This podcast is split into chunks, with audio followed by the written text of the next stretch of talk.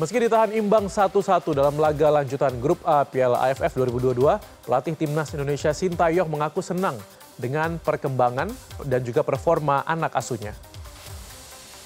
Dalam sesi konferensi pers usai laga di Stadion Utama Gelora Bung Karno kami sore, pelatih asal Korea Selatan ini menyampaikan rasa puasnya atas performa anak-anak asuhnya yang semakin baik.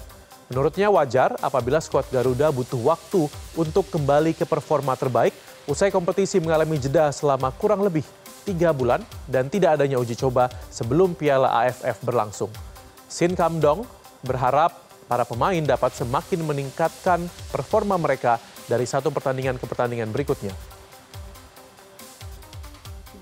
어, 갈수록 경기력은 더 좋아진다고 보시면 됩니다. 우리는 계속 제가 얘기하지만 어, 짧게는 두 달, 길게는 네 달 정도 경기를 못했던 선수들이 거의 모든 선수들 주축을 이루고 있어서 어, 우리는 매 경기 끝날 때마다 경기력은 더 많이 올라올 것이다. 그렇게 기대하시면 될 것 같습니다.